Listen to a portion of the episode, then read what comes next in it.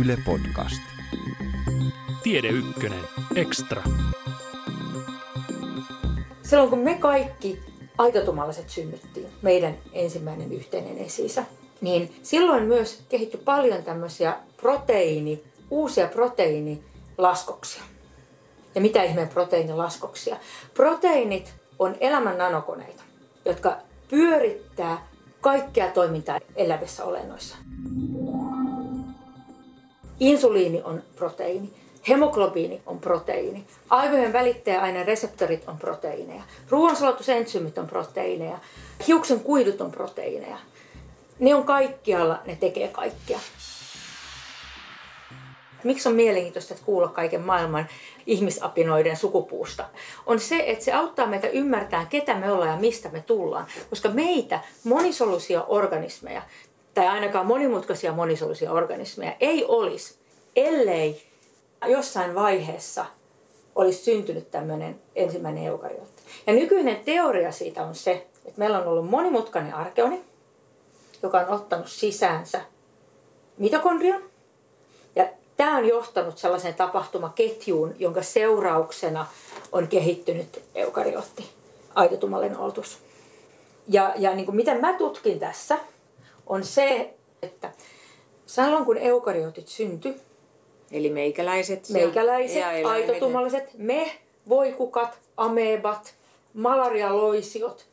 Silloin kun me kaikki aitotumalliset synnyttiin, meidän ensimmäinen yhteinen esi niin silloin myös kehittyi paljon tämmöisiä proteiini, uusia proteiinilaskoksia. Ja mitä ihmeen proteiinilaskoksia? Proteiinilaskosten olemus selviää tässä podcastissa, jossa pohdimme tutkija Anni Kaukon kanssa astrobiologiaa ja elämän kehittymisen vaiheita. Tunnemme jollain lailla miljardeja vuosia sitten olleet vaiheet, varhaisen evoluution. Elämän kehittymistä biomolekyyleistä soluiksi emme tunne juurikaan, koska kaikki välivaiheet ovat kuolleet sukupuuttoon. Entä mitä tiedetään esisolujen kalvorakkuloista ja niiden vaiheista aidoksi soluksi.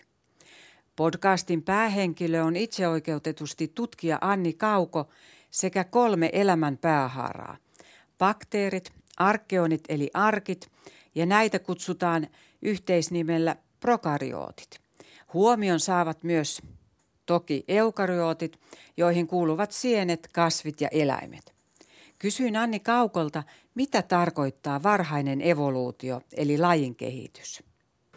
Eukaryotit on ehkä parisen miljardia vuotta sitten kehittynyt haara, jota ilman ei voisi olla mitään monimutkaista monisolusta elämää, mitään makroskooppista elämää.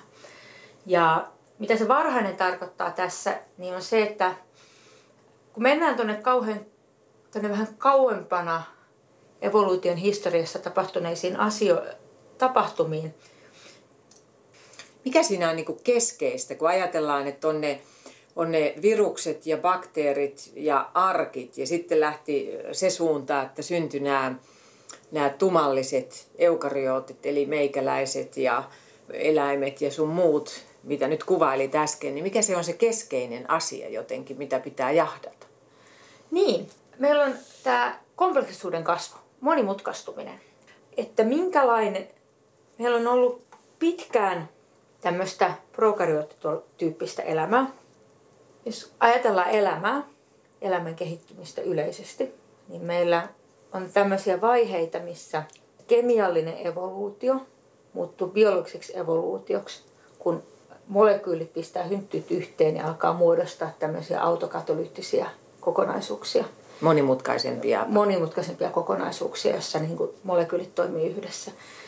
Meillä on tämmöistä alkeistumallista elämää, joka, jossa kuitenkin, jossa solun rakenne on kuitenkin paljon yksinkertaisempi. Että siellä on se yhdessä tämmöisessä tilassa suurin osa näistä solun rakennuspalikoista, näistä kaikista biomolekyyleistä, jotka on tämmöisiä äärimmäisen monimutkaisia nanokoneita, jotka muodostaa kokonaisen solun kokonaisuuden.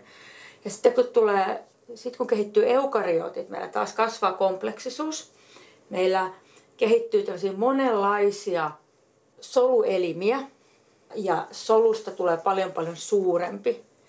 Ja nämä eri soluelimet alkaa hoitaa eri tehtäviä solussa. Puhumme tutkija Anni Kaukon kanssa esitumallisista eli prokaryooteista ja aitotumallisista eukaryooteista eli sellaisista eliöistä, joiden solussa on tuma ja siellä sisällä on perimä. Mekin olemme eukaryootteja, aivan kuin eläimet, kasvit ja ameebat. Tätä on elämän universaali luonne. Pitkään on jo tiedetty se, että solun voimalaitos eli mitokondria on peräisin alun perin tietyistä bakteereista. Ja samoin viherhiukkanen on syanobakteeri alun perin, eli sinilevä. Mutta silti eukaryootissa on paljon semmoisia prosesseja, mitä ei ole prokaryooteilla olemassa. Meillä on solun jakautuminen ihan erilaista, meillä on erilaiset kromosomit, meillä on paljon tumaan liittyviä asioita, jotka ovat erilaisia. Meillä on, jos ajatellaan niin kuin jotain vaikka signaalivälitystä, miten informaatio kulkee solussa, niin kuin meillä on yksisoluinen bakteeri, niin se on paljon yksinkertaisempaa se informaation kuljetus kuin jollain monisolusella eläimellä vaikka, jossa kaikkien solujen pitää tiivisti kommunikoida. Bakteereillakin solut osaa kommunikoida, mutta paljon vähemmän. Ja nyt sitten, kun näitä eukaryoteille tyypillisiä ominaisuuksia on tutkittu, niin yllättävän monet eukaryoteille tyypillisen ominaisuuden pohjalta löytyy jotain prokaryottijuuria. Ja äskettäin tuolta meren pohjasta – muistaakseni jäämereltä löytyi tämmöinen lokiarkeoni. Tämmöinen arkeoni, joka on... Eli ar- arkkeja sanottiin ennen, mutta sitten... Joo, arkeoni. nimi on vaihdettu arkeoniksi, en tiedä Joo. miksi. En tiedä, että oliko liikaa paperiarkit mielessä. Niin on löytynyt tämmöinen poikkeuksellisen, poikkeuksellisen mielenkiintoinen arkeoni, jolla on paljon eukaryoottien tämmöisen kalvorakkula liikenteeseen liittyviä niin kuin ominaisuuksia. ominaisuuksia. Mitä eukaryoteissa siis todellakin niin kuin tavaroita, proteiineja kuljetaan paikasta toiseen semmoisissa kalvorakkuloissa, jotka on kiinni semmoisissa kiskoissa, joissa kulkee semmoiset jalat, jotka vie niitä eteenpäin. Ja nämä on niin todella huikean näköisiä nämä kaikki koneistot. Tämä kalvorakkula-koneisto on yksi niistä eroista eukaryottien ja aitotumallisten ja alkeistumallisten välillä.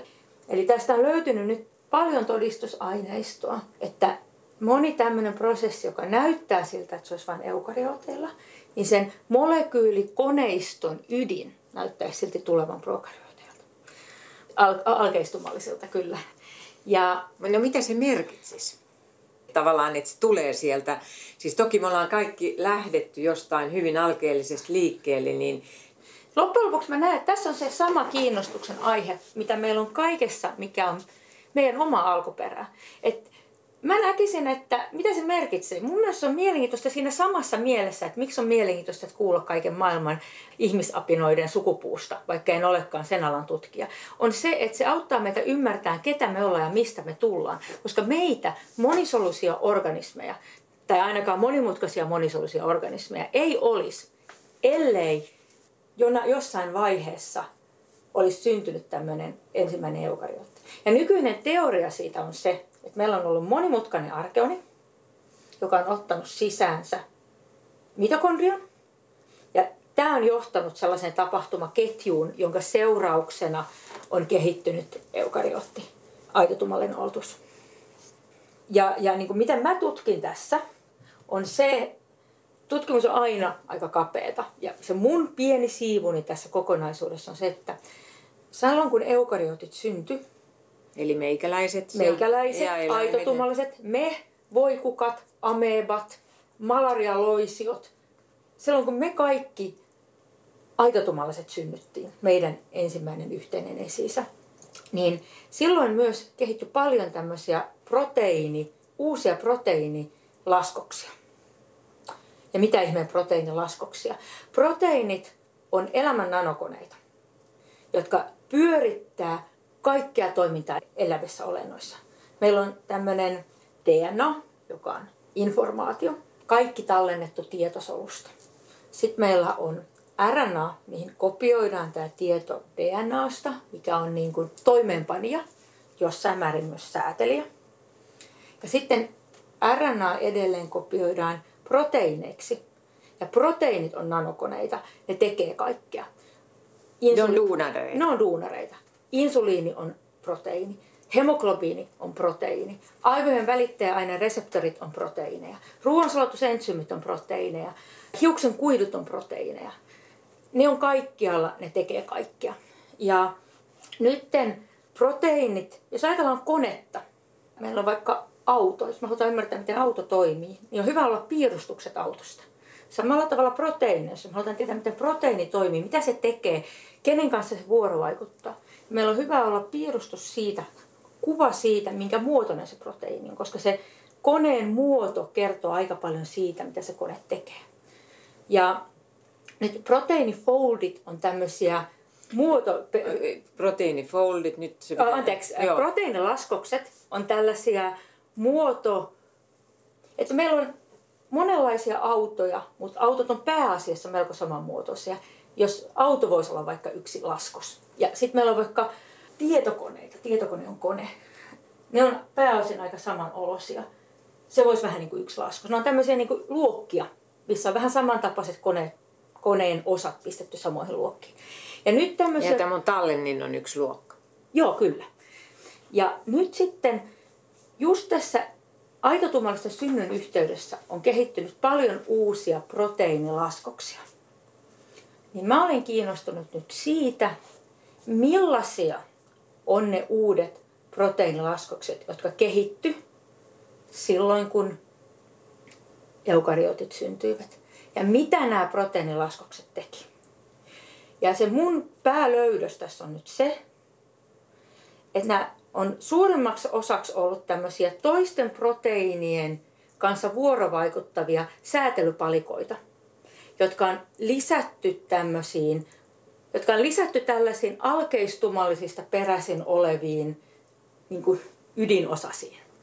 Eikä sopii hyvin tähän tämänhetkiseen vallitsevan käsityksen siitä, että meillä on alkeistumallisten tämmöinen yhteenliittymä, josta on tullut enemmän kuin osiensa summa. Eli nämä lisäsäätelypalikat on auttanut niitä olemassa olevia alkeellisempia prosesseja kehittymään uusiksi monimutkaisiksi versioiksi, jota monimutkainen elämä tarvitsee. Ja nyt tämä on sitä varhaista evoluutiota, joka jollain lailla selittää myös tätä meidän kehityskulkua. Joo, tämä kertoo jotain siitä, miten me monimutkaiset oliot ollaan tälle planeetalle ilmaannuttu. Pienen siivun siitä.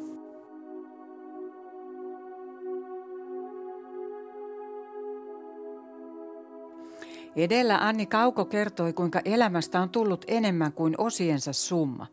Yksinkertaisista alkeistumallisista on kehittynyt monimutkaisia eliöitä. Joskus ennen aikaisemmin ajateltiin, että proteiinilaskokset olisi syntynyt elämän synnyn alkuvaiheissa. Että silloin olisi kokeiltu kaikkia erilaisia, minkälaiset rakenteet on mahdollisia syntynyt laskokset. Sitten olisi vain pikkuhiljaa sen jälkeen kehittynyt niin kuin vaan pienemmiksi variaatioiksi. Mutta nykyään tiedetään, että proteiinilaskoksia syntyy koko ajan. Ja ajatellaan, että niitä syntyy semmoisesta koodaamattomasta roskasta, joka jääkin johonkin proteiiniin kiinni ja sitten vuorovaikutukset vakauttaa sitä ja tällaista. Mutta yleensä kun tarkastellaan evoluutiota, mietitään sitä, miten se sekvenssi, miten se aminohappojen tai nukleotidien järjestys muuttuu. Mutta niin paljon ei mietitä sitä, että missä tämmöiset kokonaan uudet kokonaisuudet kehittyy, missä tämä kokonaan uusi foldi tulee. Se voi toki kehittyä... Laskos. Niin, laskos tulee. Se voi toki kehittyä siitä, että aminohappo aminohapolta, nukleotidi nukleotidilta tapahtuu niin paljon muutoksia, että lopulta se rakenne muuttuu ja ottaa erilaisen muodon. Se on ihan mahdollista. Mutta sitten tosiaan toinen tapa on se, että semmoiset ei-koodaavat roskasekvenssit vahingossa tulee koodaaviksi ja sitten vähitellen evoluutio alkaa optimoimaan siitä jotain hyödyllistä. Ja musta tämä uusien laskosten kehittyminen on tämmöinen vähän niin kuin huomiotta jätetty tai vähälle huomiolle jätetty evoluution piirre, koska se on semmoinen asia, jota tapahtuu lähinnä suurten murrosten yhteydessä. Niitä ei niin kuin mitenkään jatkuvasti, kun tapahtuu tämmöistä pientä mikroevoluutiota niin paljon tuu. Mutta mut tämmöisessä suuressa murroksessa aitotumalaisten alkuperässä onkin syntynyt tosi paljon uusia laskoksia. Niin, eli me silloin on eletty murroskautta tavallaan. Sitten Joo, se. kyllä. Ja itse asiassa on semmoinen niin evolutiivinen malli, minkä eräät tutkijat on esittänyt, jossa vähän niin kuin muutos tämmöisestä, mitä kutsutaan englanninkielellä nimellä punctuated evolution, mutta siitä semmoinen variaatio. Tutkija Anni Kauko otti esille englanninkielisen käsitteen punctuated evolution, eli jaksoittaisen tasapainon mallin. Laveasti katsottuna lajiutuminen tapahtuu pitkinä rauhallisina jaksoina sekä nopeina hyppäyksinä. Tällaisia hetkiä ovat olleet muun muassa solun kehittyminen ja aitotumallisten eli eukaryoottien syntyminen sekä happea tuottavan yhteyttämisen fotosynteesin kehittyminen.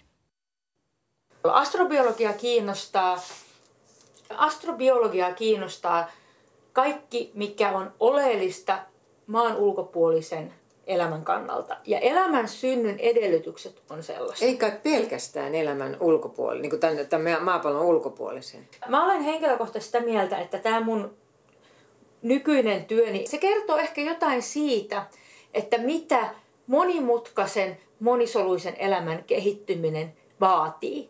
Totta kai astrobiologian kannalta on ihan kiinnostava kysymys, että mitä kaikkea vaatii monimutkainen, monisulainen elämä. Koska sitähän ihmiset halusivat tuota löytää. Ei ne halua sieltä löytää niitä mikroskooppisia bakteereita, vaan sehän niin vasta räjäyttäisi pankin, jos jostain löytyisi monimutkaista, monisolusta elämää.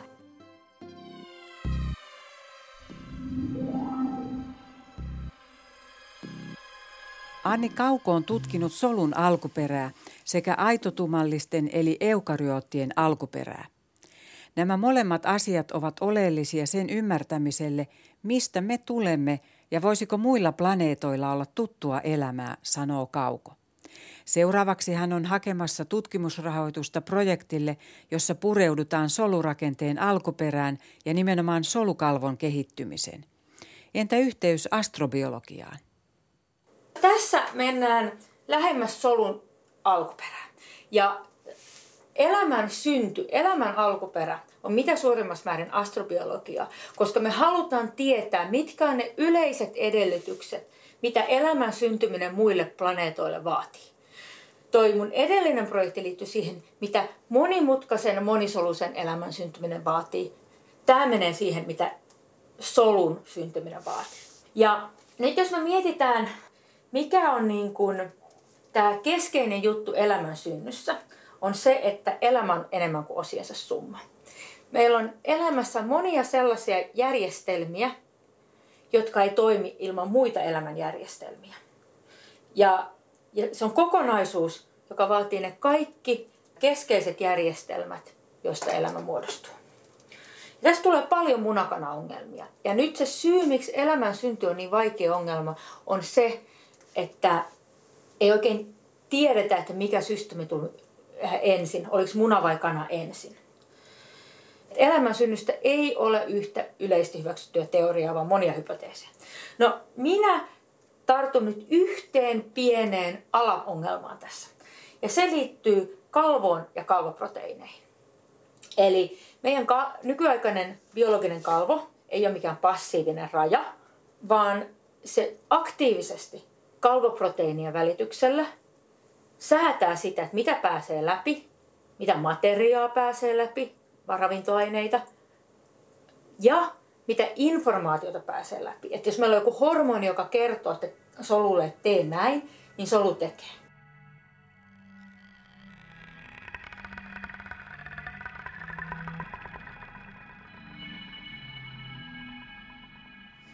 Anni Kauko vertaa proteiineja taloon.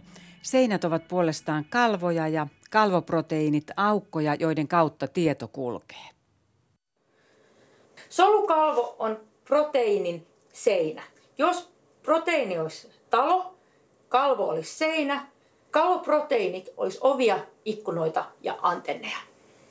Eli ketä päästetään läpi? Ketä päästetään läpi ja mitä tietoa päästetään läpi. Ja myös tämä, että miten solu jakautuu, sekin vaatii kalvoproteiineja. Eli me tarvitaan toiminnallinen kalvo, anteeksi, että meillä olisi toiminnallinen kalvo, toiminnallinen raja solun ja muun välillä, me tarvitaan kalvoproteiineja, mutta sitten toisaalta proteiinisynteesi vaatii säädellyn tilan. Se ei tapahdu missään bulkkiliuoksessa, missä ne molekyylit vaan karkaisi. No, tähän on sitten monissa elämänsyntyskenaarioissa erilaisia ratkaisuja. Yleisin näkemys on itse asiassa se, että ne varhaiset, varhaiset kalvorakkulat, esisolut, niin ne ei koostu semmoisista kalvoista kuin nykyiset kalvot, jotka on tiiviitä ja monimutkaisia, vaan ne oli semmoisia paljon yksinkertaisempia rasvahappomolekyylejä, jotka oli semmoisia niin kuin, joiden läpi molekyylit pääs kulkemaan. Noin niin kuin ver- tehdäkseni vertauksen. Jos me ei osata tehdä ikkunoita eikä ovia eikä antenneja, niin millainen talo voidaan tehdä, että sinne voi silti kulkea sisään ja ulos? Semmoinen risumaja, jonka risujen väleistä voi pujahtaa.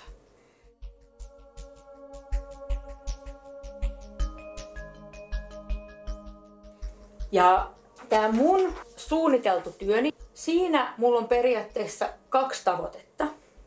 Ensimmäinen olisi tämmöisten tietokonesimulaatioiden avulla tutkia tämmöisiä, miten näiden kalvojen vuorovaikutukset proteiinien kanssa varhaisissa kalvoissa eroaa näistä nykyisistä kalvoista. Ja tässä nimenomaan tämän mun ensimmäisessä osassa nimenomaan mennään niihin hyvin yleisluontoisiin fysikokemiallisiin lainalaisuuksiin.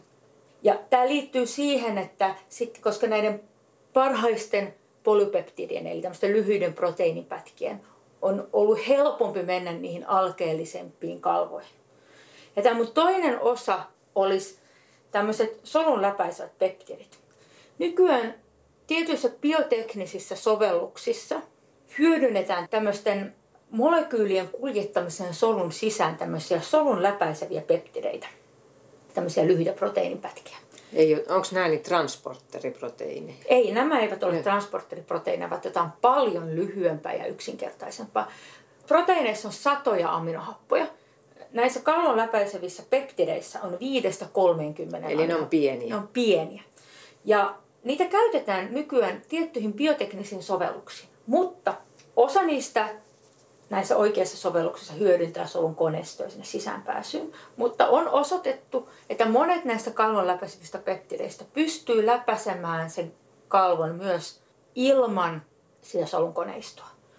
Ja siellä on kaikkea tämmöistä tosi omituista, että kun periaatteessa tämä kalvon ja tekemä raja perustuu siihen, että se on rasvaa se kalvo. Se on ihan sitä, että Vesi, vesiliukoset pysyy vedessä ja rasvaliukoset pysyy rasvassa. Ja se määrää tosi ison osan tästä kalvon ja soluliman ja välisestä eroista. Täällä on tosi sellaisia erikoisia juttuja, että hyvin, hyvin vesiliukonen, hyvin, hyvin varattu peptidi pystyykin läpäiseen kalvon, koska se epävakauttaa sen kalvon rakenteen. Ja nyt mun tuossa työni toisessa osassa olisi tarkoitus tutkia, Olisivatko nämä varhaiset solun läpäisevät peptidet voineet olleet niitä varhaisia kalvoproteiineja, jotka olisi syntynyt sattumalta, kun ne on niin lyhyitä, ja jotka pystyisi niin kuin kulkemaan kalvon läpi. Jostain on varmaan vihjeä, että ne voisi olla, vai onko tämä sun tämmöinen hypoteesi? No, tästä on tiettyjä aikaisempiakin. Yksi toinen ryhmä on itse asiassa tutkinut kokeellisesti tämmöisiä solunläpäiseviä peptideitä, ja niillä on se samansuuntaisia tuloksia. Mutta mun tarkoitus olisi etsiä nykyisistä proteiinitietokannoista systemaattisesti semmoisia lyhyitä pätkiä, jotka voisivat toimia soluläpäisenä pettideinä. Ja etsiä niitä semmoisista proteiineista, jotka olisivat oikein vanhoja proteiineja, jotka tulisi sieltä oikein alusta asti. Ja tehdä tästä jotain hypoteesia – näiden rooleista. Miten nähdään, että proteiini on vanha? Tai peptidi on vanha? No peptidistä ei nyt oikein nähdä, mutta proteiini voidaan nähdä ihan tekemällä niistä tämmöisiä evoluutiopuita, filogenia, jossa katsotaan, että mitkä on laajalle levinneitä, mitkä on ollut aikaisin, mitkä on ollut myöhään. Niistä tehdään tämmöisiä puita, joiden avulla voidaan tehdä päätelmiä, mikä on vanha ja mikä uutta. Ja tämä mun työni, tämän tavoitteena on sel- selvittää muutamia askelia lisää siitä, mitä olisi voinut tapahtua, kun alkeellinen esisolullinen kauparakkula, se risumaja, olisi kehittynyt moderniksi soluksi, semmoiseksi oikeaksi talossa, taloksi, jossa on tiiviit seinät, ovia, ikkunoita ja antenneja. Koska ei meillä voi olla tiiviitä seiniä ennen kuin ne ovet ja ikkunat on keksitty. Ja miten päästään siitä, että lähe, meillä on risuma ja sitten aletaan tekemään sen jonkinlaisia alkeellisia ovia ja sitten voidaan vähän tiivistää. Ja sitten voidaan tehdä vähän parempia ovia ja vähän tiivistää lisää. Niin vähän päästä sisään tähän prosessiin. Seuraavassa tutkija Anni Kauko kertoo viimeisimmän julkaisunsa tuloksia. Kirjoittajana oli mukana dosentti Kirsi Lehto ja se julkaistiin Proteins-lehdessä. Eli tässä mä oon poiminut ne laskokset, jotka mä uskon, että oli, tai mun menetelmien perusteella oli olemassa eukaryottien viimeisessä yhteisessä esisässä. Last eukaryotic common ancestor, eli viimeinen aitotumallisten yhteinen esiisä. Ja ennen kuin se haarautuminen alkoi sitten. Niin, viiteen päähaaraan. Ja tämä on ollut suurin piirtein milloin tämä olisi ollut sitten? Sitä ei, siitä ei ole ykselitteistä yhteistä ää, mielipidettä, mutta mä henkilökohtaisesti kannatan sellaista näkemystä, että eukariottien synty liittyisi oleellisesti happivallankumoukseen, eli että se olisi runsaat kaksi miljardia vuotta sitten. Mutta ei ole yhtä yhtenäistä käsitystä siitä, milloin aitotummalliset saivat alkunsa. Mä uskon, että runsaat kaksi miljardia vuotta sitten samoihin aikoihin kuin happivallankumous. Meillä eukaryoteilla kaikilla on mitokondria, se on voimalaitos, joka hyödyntää happea. Osalla eukaryoteista se tekee hieman muuta. On olemassa eukaryotteja, joilla se ei ole happeen perustuva, mutta yhteisellä esi on ollut kyllä koneistohapen käsittely. Olisi erikoista, jos se olisi ilmaantunut ennen happivallankumousta. Niin, tässä mä olen tarkastanut eukaryotti aitotumallisten, aitotumallisten esi ilmaantuneita laskoksia. Ja mä tarkastelen näitä toimintoja kahdesta eri näkökulmasta. Tässä mä tarkastelen sen niin kuin tällaisella yleisemmällä tasolla, tämmöisellä biologisen toiminnon tasolla. Tässä mä tarkistelen tämmöisen molekyylitason toiminnon tasolla. Jos me katsotaan biologisia toimintoja, niin mä oon jakanut ne kolmeen kategoriaan. Informaatio, aineenvaihdunta ja solun prosessit. Täältä nousee esiin transkriptio, eli tämä vaihe, missä DNAsta tehdään RNAta. Tämä vaihe, missä informaation varastosta siirretään, kopioidaan informaatiota tämmöiseksi väliaikaiskopioksi, että se voitaisiin myöhemmin käyttää proteiinin tekemiseen, niin siihen liittyy eukaryoiteilla tämmöistä erityisen monimutkaista säätelyä. Ja näissä mun tuloksissani siihen liittyviä uusia laskoksia on kehittynyt jonkun verran. Sitten muita yleisiä kategorioita on tämmöinen signaalin välitys. Tiedetään, että signaalin välitys kehityksen pohja on alkeistummallisissa bakteereissa ja arkeoneissa. Se on eukaryoteilla aitotummallisilla monimutkaisempaa. Se näkyy myös poudeissa. Meillä on tämmöiseen, sit meillä on tämmöiseen niin kuin just tähän, että vesikkeleissä kuljetetaan tavaroita paikasta toiseen. Tähän on liittyen on syntynyt uusia laskoksia. Proteiinien käsittely, proteiineita kun ne on luotu, niin on tämmöisiä esiliin, mitä, säpäräneitä. Tämmöisiä proteiinien laskustumista auttavia molekyylejä, tämmöisiä proteiinien lisä, muokkauksia lisääviä proteiineja ja proteiinien tämmöistä hävittämistä sääteleviä. Niin täällä on nyt erityisen paljon tämmöiseen upikitiinilaatioon, tämmöiseen proteiinien hävittämiseen ja tämmöiseen lopulliseen kohtaloon liittyviä laskoksia. laskoksia. Ja ja tämä ei tavallaan ole mikään hirveän yllättävä. Tämä on hyvinkin paljon linjassa sen kanssa, mitä aikaisemmin tiedetään. Mutta tässä mä olen mennyt tuollaiselle molekyylitason tarkasteluun. Ja voidaan havaita, että suurin piirtein puolet kaikista molekyylitason toiminnoista liittyy vuorovaikutuksiin. Meillä on, että proteiinit vuorovaikutuksiin. Tämäkin tavallaan tunnetaan. Tämä on tavallaan sopusoinnussa sen kanssa, mitä tiedetään siitä, että mikä on eukaryooteissa tyypillistä. Eli täällä on tosi paljon sellaisia, jotka vuorovaikuttaa proteiinin kanssa. Jonkun verran sellaisia, jotka vuorovaikuttaa DNA tai RNA kanssa. Tai sitten pienten molekyylien tai ionien kanssa. Täällä on ainoastaan ihan muutama sellainen, jolla on kehittynyt katalyyttinen aktiivisuus. Tämä luo just sen kuvan, että nämä uudet laskokset, mitä eukaryoottien alkuperän yhteydessä on kehittynyt, ne on laskoksia, jotka on tämmöisten iso... Ja lisäksi mulla on muuten, mikä ei tässä näy vielä, tuloksia siitä, että nämä tosi tyypillisesti vielä on osa tämmöisiä isompia proteiineja, jossa on monta domainia, monta tämmöistä alapalikkaa. Eli nämä nimenomaan nämä uudet laskokset sellaisia, että johonkin olemassa oleviin isompiin proteiineihin, isompiin proteiinikomplekseihin on ilmaantunut uusia säätelypalikoita, jotka vuorovaikuttaa muiden kanssa. Ja tavallaan tämä on hyvinkin odotettavissa oleva tulos, mutta mun tietojeni mukaan tätä ei ole tällä tavalla laskosten, uusien laskosten näkökulmasta aikaisemmin tutkittu.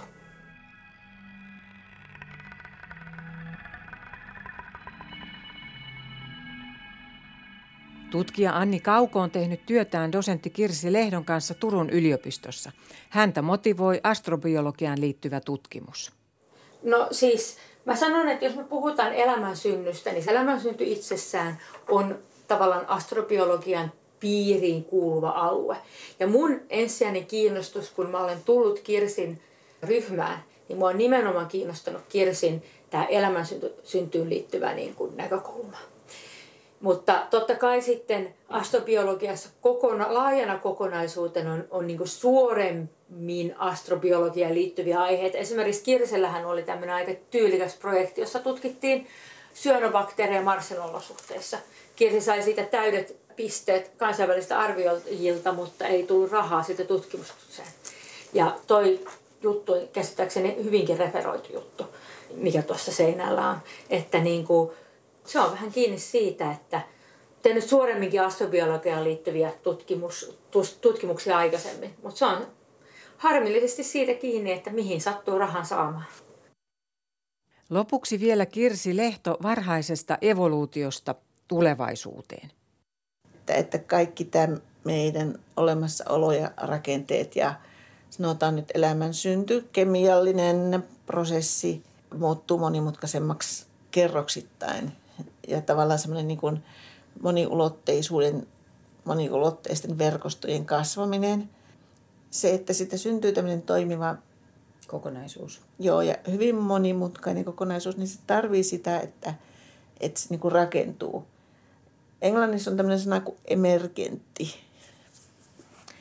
joka tarkoittaa sitä, että niin kuin sieltä niin kuin nousee ominaisuudet sitten, kun ne rakentuvat jotenkin monitasoisesti että jos nyt sanotaan, että, että meidän niin kuin elämä on lähtenyt rakentumaan esimerkiksi siellä yksittäisistä molekyyleistä, joista kasvaa ketjuja, joista kasvaa verkostoja ja networks ja, ja sitten vuorovaikutusketjuja ja sitten compartments, eli tämmöisiä yksiköitä, toiminnallisia yksiköitä. Niin kuin esimerkiksi? Niin kuin so, esimerkiksi solu. Ja sitten monisoluisuus ja sitten niin kuin erilaistuminen ja niin. sitten ekosysteemit ja pitkät vuorovaikutusketjut ja ja hiilenkierrot ja kaikki niin kuin, ekosysteemitason jutut.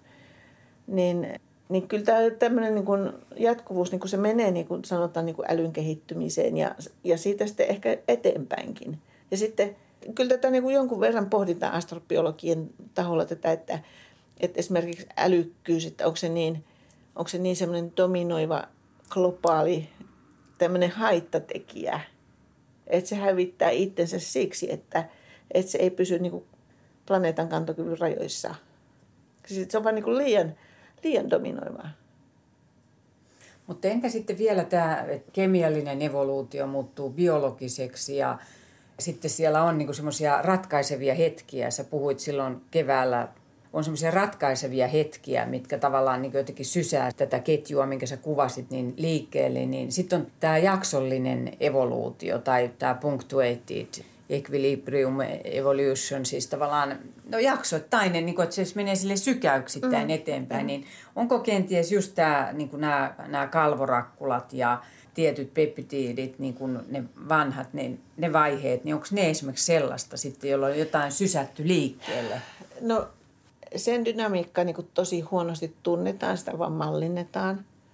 Ja esimerkiksi tuommoista niin solukalvon syntyä, niin, niin ei sillä ole edes kunnollista teoriaa olemassa. Saatiin sitten, että, me, että meillä, olisi mistä, meillä ei ole niin mitään fossiilia siitä olemassa.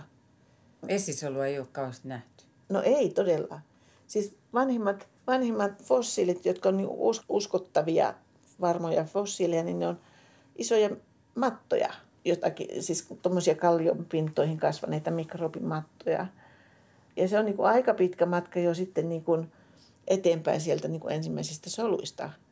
Ja nythän, nyt on tehty jotakin tämmöistä molekyylikelloon perustuva ajoitussysteemi, jolla, jolla nyt väitetään, että jos, jos nämä vanhimmat fossiilit menevät sinne sanotaan 3,7 miljardia vuotta sitten, sinne arkkeisen ajan alkupuolelle – on olemassa jotakin yksittäisiä, yksittäisistä sirkkoneista tai mikrofossiileista löytyviä väitteitä niin kuin neljä miljardin asti, epävarmoja.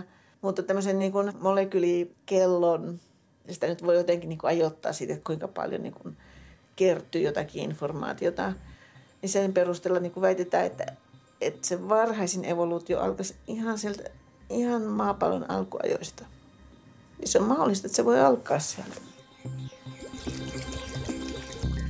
Tiede Ykkönen Extra. Yle Podcast.